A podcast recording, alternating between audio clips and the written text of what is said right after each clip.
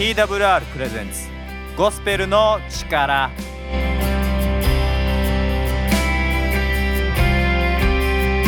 皆さんいかがお過ごしでしょうか？TWR がお送りするゴスペルの力のお時間です。本日のパーソナリティは TWR の小松がお送りします。今日はですね、えー、青木さんがですねまた映画について、えー、解説しながらですね、えー、聖書のお話をしてくださるんですけども今日の映画はですね希望について取り扱っているんですね。皆さん希望って持ってたりしますか？なんかこう今のこの社会を見るときにまた生きてる中でこう希望ってなかなか持ちにくいなっていうことを僕自身は感じていてですね希望を持ったってどうせどうせ俺なんてどうせ私なんてっていう言葉が結構、まあ、よくこえてくるかなって思いますしもう何が起こるかわからない世界にあって希望を胸に抱くっていうことは少し難しいんじゃないかなって思うんですけども皆さんはどうですか？希望って持っていたりはしますか？でもですね聖書は希望について力強く語っているんですね。今日はそのことについてですねあのある映画を題材にして青木さんがですね、話してくださっています。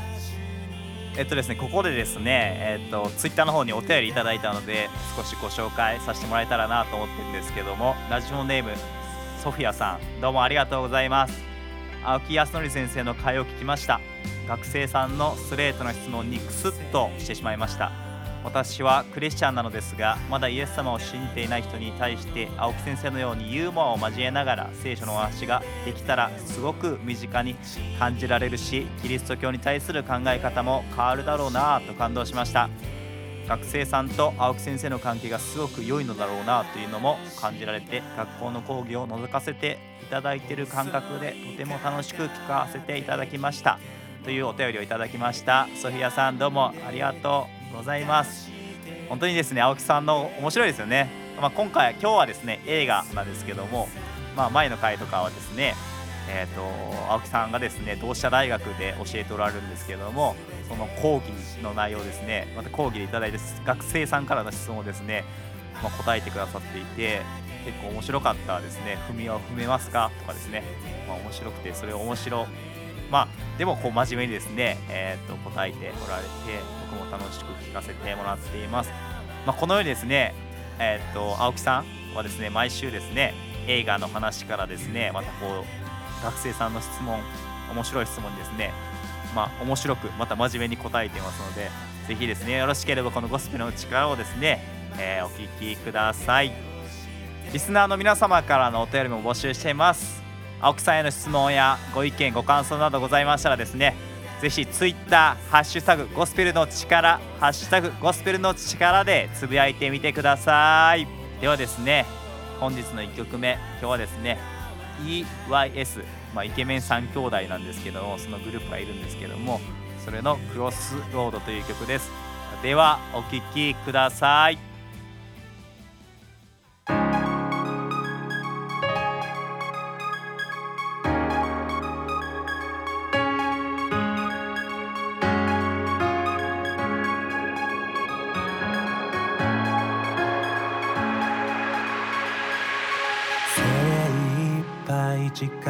尽くし情熱に任せ転ぶ日々。生真面目に頑張れど報われない現状に息づいた。やりきれない理不尽を今日もぐっとこらえて飲み込む。描いてた理想には程遠い苛立ちに疲れてた。泣けいて駅まで重い足を運ぶ宿敵は一体誰？人混みにもまれ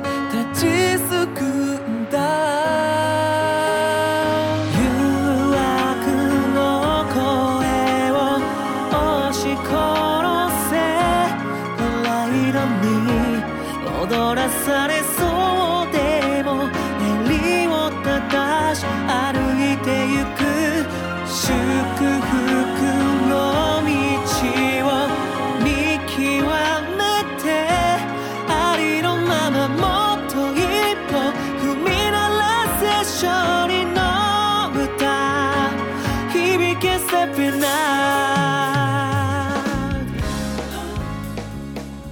EYS でクロスロードでした皆さんいかがだったでしょうか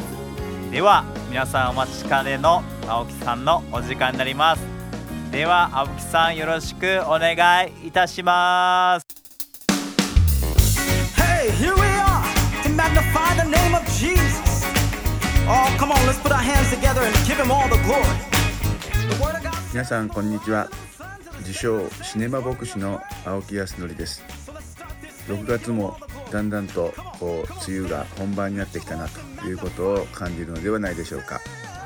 実は6月の17日からですね私のお気に入りの映画がリバイバル上映されるということでぜひこの特集をしてみたいと思った次第です。えーショーシャンクの空に」という映画ですね、えーまあこのタイトルを聞いただけで「あああの映画か」とか「これはすごい」とかねそういう声が聞こえてきそうなんですけども実はこれは、えー1994年にですねあの映画館で最初にかかりました映画化されました。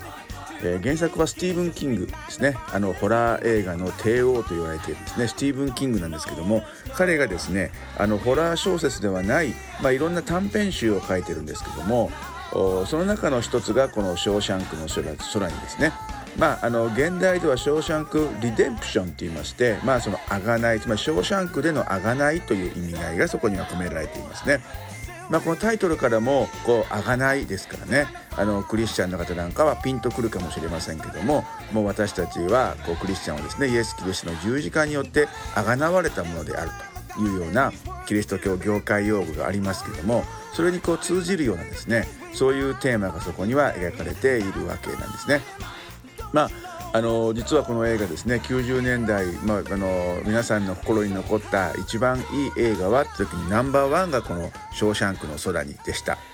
そして、えー2000年代そして2010年代となってもですね順位がこう下がらない大体まあいつも2位か3位ぐらいにつけているっていうですねまああのいわゆる普及の名作と言われる域に、まあ、入りかかっているそういう作品なんですね。しかしまあ映画公開当時私はこれ実はあの94年ちょうど結婚する前ですけどねあの映画館に見に行きましたけれどもあのあまりヒットしていない映画なんですね。その時にこうあの今ちょうどやってる「トップガン」みたいな感じでですねこうすごいもう大ヒットだったら人々の心に残るんですけどもそうではなくてこれ DVD になりですねそしていろんな形で各地でこうあのまあ家庭でいろんなあの映画館ではないですねなんかそういう公民館とかで、まあ、映画と上映される中でですねだんだんとこの口コミで広がっていって人々がこれにですね大いにこう賛同といいますか賛辞を送るというようなことになってきた映画の一本なんですね。まあ、あのおそらくもう二十数年前の映画ですからあのご覧になった方も多いと思いますけどもこの6月の17日からですねあの 4K つまりですねもっとこう映像が綺麗になりですねそしてリマスター版ということで劇場でまた公開するということになりましてですね私もぜひあの映画館でも見たいなとこう思う映画でありますね。まあ、その一番の大きな理由といいますのはやはりそのこの映画がですね本当にこう人生の希望というものをこう描いているというところにあるわけですね。まああのネタバレを避ける特にまだこの映画のあのタイトルぐらい聞いたことあるけども見たことがないという人のためにですねあの結末部分に関するそのネタバレは避けますけどもしかしこれはまさにもう映画という映画というそのまあメディアのですね最大の特徴を生かしているなと思いますね。上映時間は2時間22分決して長くあのねあの見れる見るあのそういった経験がない人にとってはこうちょっと長いかなって一瞬思ってビビってしまうかもしれませんけれどもしかし実はもうあっという間に時間は経っていきますね。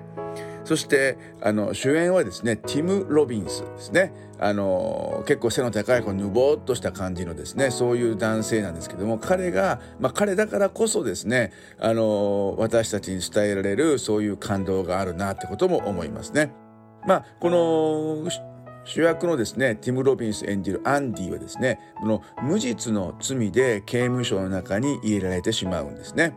でその中で彼は刑務所の中で生きる術を見出しそしていろいろなですねあの人々のこうあの心の傷を癒したりもしくは彼らのですねニーズをこう満たすようなことをしてそしてやがてですね彼はその刑務所の中にこうなくてはならない存在となっていくということになるわけですね。まあ一見いい話のようにこう見えますけどもでも実はですね正しいものが本当は悪者であってそしてこう、まあ、刑務所の中にいるこの囚人たちもちろん悪いやつもいるんですけども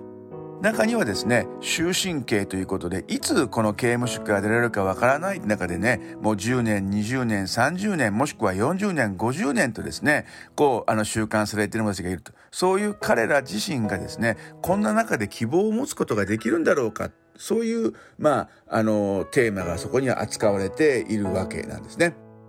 そして、まあ、一見しますとです。その何もこう、キリスト教的知識をない中で見るとですね、一人の男が本当に希望というものを捨てずに、あの、諦めずに生きた結果、まあ、あの、最後は言ってもいいでしょう。ハッピーエンドになると。このようなこう人生のですねあの中に希望を持つことは大事だってことがこう描かれている作品だっていう捉え方もできるわけなんですね。それはまあよくいろんな映画表とかですねそれからあのレビューを見てもそうなってますしだからこそ人々の中にこうあの人気の高い映画となっているんだろうなと思います。しかしまあ随所にって言いますかですねこれ見れば見るほどなんですけども実はもう前半部分からですねあのいろんな伏線がですねこう散りばめられている。しかもその伏線っていうのがどうもですねこうキリスト教的な伏線が非常に多くあるということを感じるわけなんですね。このあのショーシャンク刑務所実際ショーシャンクっていう地名はないそうですけどもショーシャンク刑務所にですねあのいるその所長さんがいるんですけども彼がですねあの実は自分は聖書とそして法律をですねあの守っているそしてあのみんなを本当にですね一人一人を救うためには聖書を読め、ね、聖書の中にこそ救いがあるってことをですねこう声高に叫んでいる人物なんですね。で実はその彼がそういう意味で非常にこう愛に満ちた人の中って全くそうではなくて実は聖書もしくはその聖書の言葉というものを用いながらですけども巧みにこの囚人たちをですね操りしかもこうまああの暗躍するという結構悪いやつなんですね。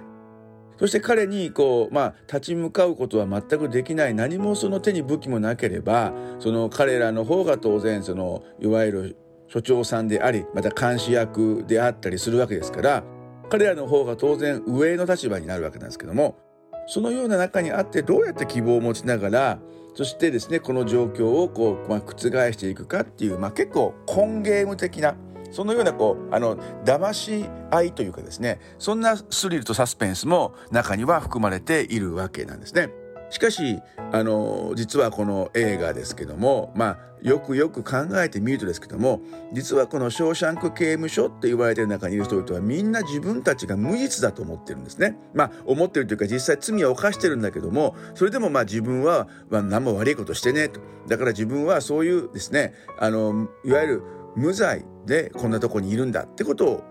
人々は口々に言うんですね。まあ、これ何が言いたいかっていうと実はこの世の中に生きている私たち一人一人の姿っていうのを、描いてるんじゃないかなと思うんですね。確かに自分は悪いこともしてるしいろんなことはあるだけど自分は基本的にですねそんな悪いやつじゃねえよってこう言っているねそういう中に一人本当にですね罪を持たないこのアンディというあのまあ男がやってくるわけですね。つまりこの人々が罪を犯していながらも私は罪を犯していないというこの世界に本当に罪を犯したことのない人がやってくる。そこで起こる巻き起こるさまざまな出来事そしてこのアンディというその本当にですね無実の男を通して人々が癒されまた生きるあの希望が与えられっていうドラマになっているというとですねこれまさに聖書の福音書に近いものがあるなってことを感じるわけですね。このアンディこそが実はイエスという存在とですね非常にこう重ねられその中でですね実はその周りにいる人々が、まあ、福音書もそうですけどもイエス様と出会う方々がですね病が癒されたり悪霊が追い出されたりさまざまな悩みや苦しみからの解放が与えられていく。でもですね「ショーシャンク・リデンプション」ですからそこにあがないこのアンディというあの主人公ですね決してこうなんか平穏無事に過ごすわけじゃないんですね。さまざまな災難というかもっと言うならば多くの人々のまさにね罪を背負うかのごとくさまざまな苦難を体験する。そしてです最後の最後にですねまあ何かとはちょっとこれ言えないんですけれどもしかしまあどんでん返し的なそういうですねこうスカッとする。でもなるほど、ね、そうだったのかって思わずこちらからこう膝を打ってしまうようなんですね。そういう展開を彼は巻き起こしていくことになるわけなんですね。まああの映画の中で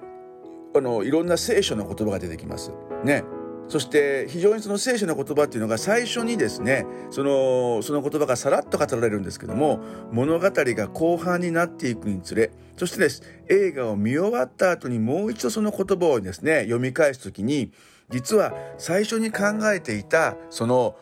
解釈と実はその映画を見終わった後に見えてくるもう一つの視点から見るその聖書の言葉とですね全く黒が白白が黒みたいなそういうですね、あのー、展開だったってことに気がつかされるわけですね。そこにその映画の制作者の特にこの映画監督フランク・ダラボンのですねこのあのー、まあどういうんですかね本当に何を見るべきなのかそして実はそれが我々見えているようで見えていないね、そういったこうメッセージが込められているなって思いますね。ぜひね、この映画はですね、あの皆さんでご覧になっていただきたいと思いますし、そして特に映画館ではこうね、4K でかかるってことは非常にこうクリアな映像と、そしてクリアなサウンドでですね、これをあの堪能できるということになるわけですね。そしてぜひこのアンディとは一体どういう存在なのか。そしてこの映画の中であの言わんとする希望とは何なのかってことをですね本当に皆さんで語り合うことができる作品になっていると思います。ね。老若男女問わず全ての人々が感動しそしていろいろ考えさせられる、まあ、傑作中の傑作、ね、不朽の名作の一作「ショーシャンクの空に」ね。ぜひ皆さん劇場で、あのご覧になっていただきたいなと思います。そしてぜひね、このあのゴスペルの力にもですね、その感想と送っていただければと思っております。またお会いいたしましょう。今日は特別な一曲を皆さんにお届けしたいと思います。私の友人であるモリース・カーターというゴスペルシンガーがいますが、彼は十数年前、初めて日本に来、そして震災復興のために活動し、そのうちアメリカに帰って心臓発作で天に帰ってしまいました。十数年経っても今でも彼は私の親友です。モリース・カーターで I will sing praise お聴きください。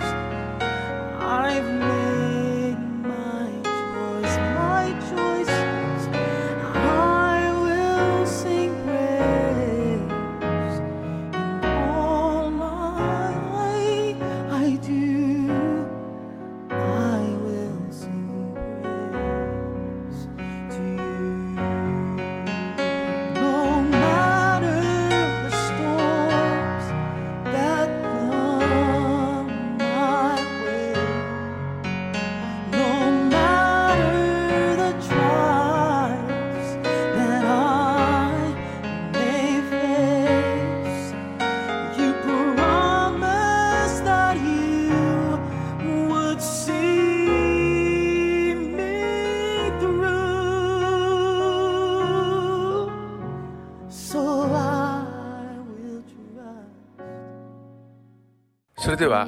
今日も最後に聖書の言葉を共に味わってみたいと思います。今日はローマ人への手紙の5章の3節から5節まで。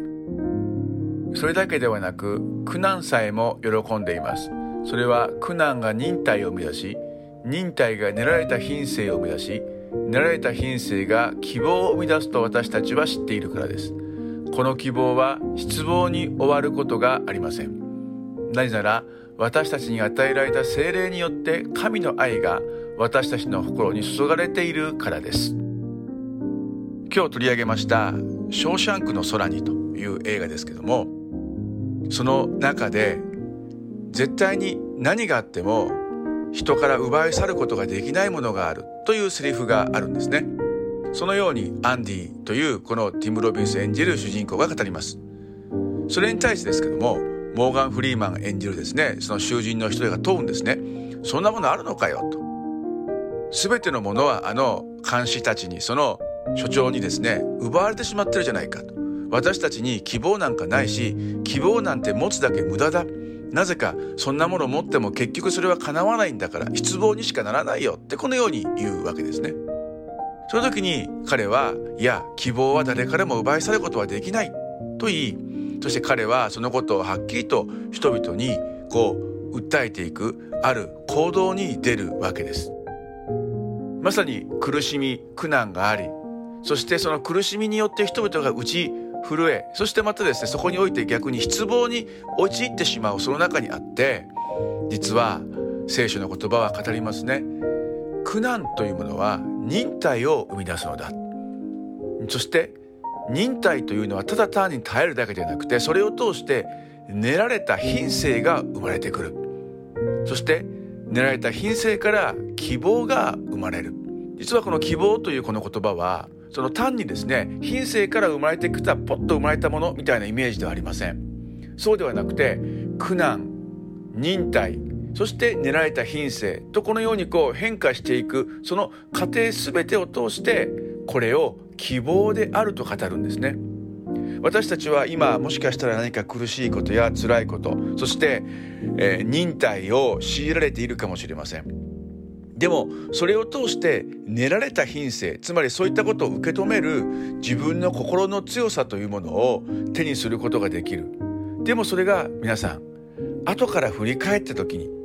そうその苦しみに遭っていたその時から実は希望というものが生まれ続けていた。それがだんだんだんだんと形成され続けていたのだ。ということに気がつくんだよ。と聖書は語っているわけです。この「ショーシャンクの空に」の現代がショーシャンク・リデンプション。つまりショーシャンクにおける贖い。ではこの贖いというものは一体何なのか。それはそこにおいて耐えた時に必ずその耐えた先にそのちゃんとした見返りといいますかそれに勝るものがあるんだよ。実はこの世の中を表すものがこのショーシャンク刑務所の中身だと言いましたけども私たちの生きている中には不条理や不合理や耐えることしかできないそういう歩みしかないと思ってしまう。でもその中に実はイエス・キリストの贖いがあり救いがありそれをしっかりと受け止める時にああ私の人生苦しいところを通ってきたけどもでもこのイエス・キリストに出会うことによって実は希望への道を歩んでいたのだってことに気づく。実はこの「ショーシャンクの空に」という映画の中にはですねそういったその停留に流れているまさにキリスト教的なメッセージがこうあるんですね。私たちもぜひこの聖書の言葉にあるように今希望に向かっての歩みいやもっと言えば今あなたの中に希望が生まれつつある。それが忍耐。それが練られた品性である。そこの今その途中に途上にあるということを覚えてください。そしてこの希望をしっかりと必ず見出せると信じて今週も歩んでいきましょう。